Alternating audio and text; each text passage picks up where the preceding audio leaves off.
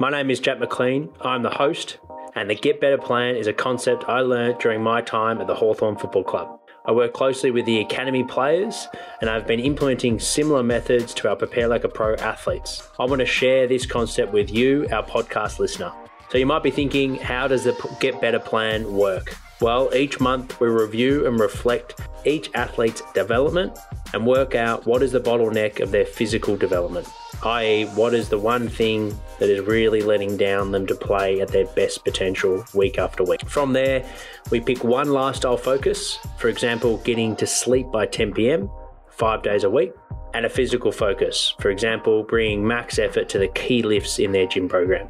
From there, each athlete join me live every week at 5 pm Sundays, and I present on a certain topic. The athletes journal their learnings and implementations and reflect each week on what worked and what didn't for their Get Better plan. These presentations are recorded for the athletes that missed the presentation, and I want to share some of the content to you, our wider podcast community. If you're new to the podcast, every week I interview leaders in the AFL and high performance industries live on our YouTube channel. We drop an inspiring and educational podcast every Tuesday and Friday, and on Sundays I host a live Instagram Q&A answering all questions that were sent to us via direct message or email through to us. So if you're struggling with increasing your muscle mass, lowering your 2K time trial, or perhaps struggling with improving your 20 meter speed time, send through your questions to our Instagram or email us at jack at preparelikeapro.com. Let's get into today's episode. And welcome to this month's Get Better plan, all about load management, both how to use your objective processes in GPS and heart variability, but also for those that are working in a program where you don't have access to that technology. I'll go into some examples that I've used in the past around session RPE and, and wellness, so subjective measures that you can equally do a, a good job with. Ultimately, the uh, focus of any good load management sports science program is uh, ensuring our athletes are uh, in good health and available to play and, and play at a good level so they're performing at their best or, or as close to their best as you as you can on a weekly basis. Bear with me, I'm just going to let everyone log in and then we'll get cracking into the recording. For those listening to the recording, if you missed out on this live presentation as well as a Q&A at the end, feel free to send in your questions on this topic in our discussion forum in the Academy and I will myself and any members welcome then to engage in that discussion. Okay, let's get straight into it. So, as I mentioned before, the goal of any good sports science program is to ultimately reduce the risk of injury, particularly around our soft tissue injuries. So, your hamstring strains, groin injuries, and uh, calf strains, which are the, the three most prevalent in team sports that have require a lot of uh, high intensity efforts, both in straight linear fashion, but also in your lateral planes. So, we want to make sure that we're building good resilience over pre-season, off-season training to ensure the athletes have capacity to be able to handle game loads and back-to-back ability to recover and, perform back-to-back game demands. Here's a nice visual for ultimately what we're looking at, and it ultimately the the clear focus is the the optimal blue line where we're putting a stress on the body, which naturally will take some time for the body to adapt from that stress and improve. And then if you uh, allow adequate recovery, you, the athlete over time is a better athlete. And that's from getting the program right, individualization, but also the art of coaching and being able to recognize when an athlete may be experiencing either they're recovered or at times, which is quite rare, they're, they're overtrained generally, in my experience, it's usually they're under recovered. So perhaps their sleep is off, they haven't been eating at their best, or maybe they've got some other stresses outside of their training for those semi professional athletes or even professional athletes where they've got, they might be moving house, they've had issues at home, or there's any other form of stress. Maybe they run their own business and they've had some financial stress around that, and, that, and that's impacting their ability to recover. So uh, ultimately, our objective measures do even when we have the GPS and we have high variability, we still need to take into account the subjective side of things and ensure that we're having our conversations with our athletes.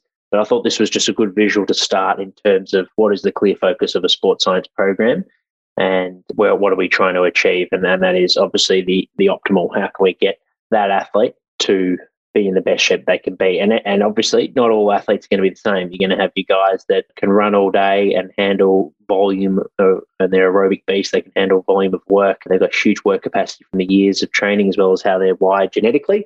And then you have other athletes that are more on the other end of the spectrum, where they're powerhouses, fast twitch fibers dominant, and they for them, obviously, if you overdo it from their work capacity point of view, you're not going to get the best result out of them. So making sure that they're getting adequate recovery, and they might be mean that they're not doing the same amount of volume as the aerobic guys. But you notice eh, if you do have GPS that their output is far higher because they have an extra gear of, of intensity.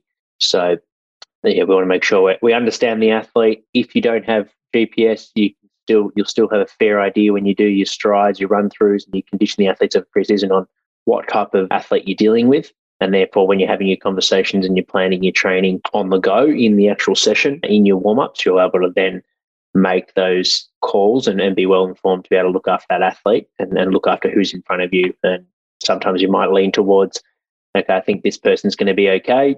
And then others you might need to protect. So you'll, you'll know better when, when do I stretch an athlete and, and push them along to ensure that you're getting good training loads out. And then at other times, when are you going to protect them and and let them recover and, and save them for another day. We'll start with the GPS side of things. So we're, we're measuring the highest risk activity in terms of their running loads using the GPS, which just ultimately measures their everything they do on the field from change of direction work, the contacts that they get, so the collisions, uh, the jumps, the lands, all the deceleration work and acceleration work, and of course your different speeds of running, so your total distance, your high speed running, and sprint distance. So I'll go into a, chart a little bit later on on how we break it down. I'm currently working at Casey Football Club. I won't show the players' names, of course, we'll keep that private, but just how we display their game loads. So you get a bit of an idea if you've not seen one before.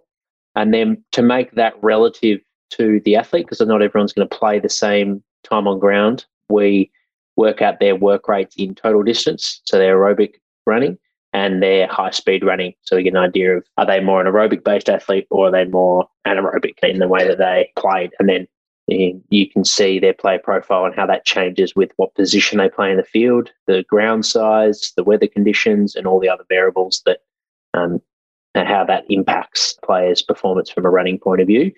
And therefore, you're able to make it's just good information to be able to make decisions on a you know need to get more training load out of that player keep their conditioning chronic loads up, or do you need to actually take a bit out during the week to ensure they're not at a risk of, of breaking down from injury? And that's where some of Tim Gabbett's work can be useful. You may not even be using acute to chronic ratio necessarily, but just having an idea of the philosophy of acute to chronic, which is basically just working out a rolling four week average. so let's say a rolling four week average for total distance is 20 Ks for a player. And then because they ran an extra few Ks on the weekends, as well as their, their training during the week was a bit bigger, their training week for the week that's just passed might have been 30K. So they've had a significant increase of 30% in that week, putting them at risk of injury. So then the following week, you want to continue in that trend, you might want to take a little bit of training out because you know they're in that risk risk time zone while their body's adapting to that current week. Okay, because as we know, soft tissue injuries don't necessarily happen in straight away when in the acute build-up. They can happen a week later or two weeks later, even. Same with stress fracture injuries and any any other type of injury. So we want to make sure that we're measuring these things. If you do have your GPS, you get a fair idea of what a normal week is like in your season. And, and then if you're getting any major fluctuations outside of 10% of that, then you're topping them up or reducing their loads in their training. And also in the off-season, pre-season, you're able to prepare that athlete for how they play and what a typical week would look like. And ultimately, I always trying to get at least three match loads out throughout the pre-season. So you, you're actually rather than just getting those loads out over four sessions, there's actually three dedicated sessions that are match load sessions all in the one session to be able to handle them to transition to that practice match phase and ultimately into in-season mode. So this is what a game sheet would look like. We've got total distance on the left corner. Um, so that includes everything from walking and above. Uh, so for most of the players, they did 12.5K. You will have your work rate. So using that total distance and then the minutes they played, you, you can work out their work rate per minute. So as we can see, the average player covered 128 meters per minute. that's where you can see how hard the players are working in it and any connections, correlations that might have with team performance. And that can be helpful if you've got live data as well while the game's going on. If you if your work rate is down and you, and the coaches are finding that the, the pressure pressure acts are down, and that can give them some good information for the coaches if they're going to try and motivate the players to, to work a little bit harder or, or uh, give them some feedback on why they're not working as hard as they can in the past. Then you've got your high speed running in absolute values. So 913 meters was average for the group. So this is where we're moving at above 20 k per hour to accrue meters in this band. And then the same thing, you multiply that by the minutes to work out your work rate per minute in this band. So majority of the VFL players covered nine meters in this speed zone per minute on, on average. Then you've got your sprint distance. So it's above 25 Ks per hour. So obviously, depending on their match, uh, so their max velocity, for some, that's not going to be a true sprint. In fact, majority of male footballers in this population, 25 Ks per hour is probably closer to 75, 80%. But this is what the research is. Technical term of sprint distance is 25.5 K. So we've continued on that down that line. And same with high speed running, it's it's 19.8 Ks per hour. So just to keep it consistent with the research, we've, we've mimicked that. And as you'll see, most athletes do around 100 minutes, 100 meters, sorry. And clearly, due to the low absolute volume of, of sprint distance, we haven't worked out their work rate in sprint it's not really a work rate thing. It's more just something that is for us for an injury mitigation aspect. Um, it's not so much a performance measure, but it's more just to see what's a, what's a typical game load in terms of how how many meters they'll do in this zone. Because as we know, the higher speed you're running at, the more the hamstrings take over, and ultimately, the more vulnerable the hamstrings are to breaking down. So we want to get a good idea of what absolute volumes they, they cover in a game.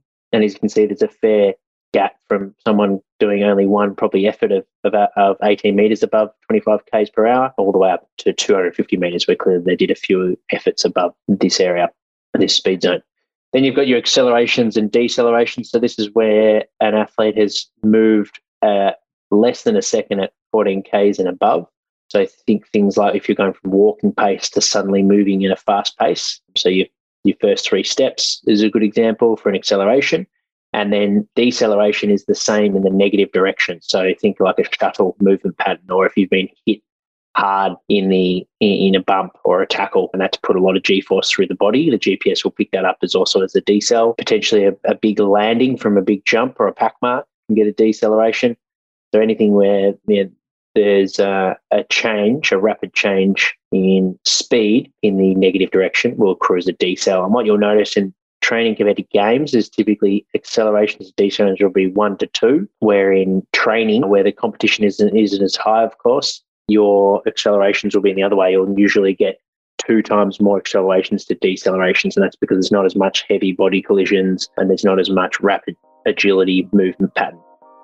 Thank you so much for listening to the Prepare Like a Pro Get Better Plan playlist.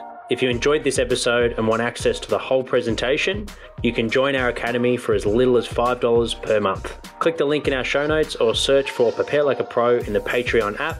I really appreciate your support. To recommend a guest for a future episode or to discuss advertising your brand on the Prepare Like a Pro platform, email me at jack at preparelikeapro.com. Thanks so much for tuning in.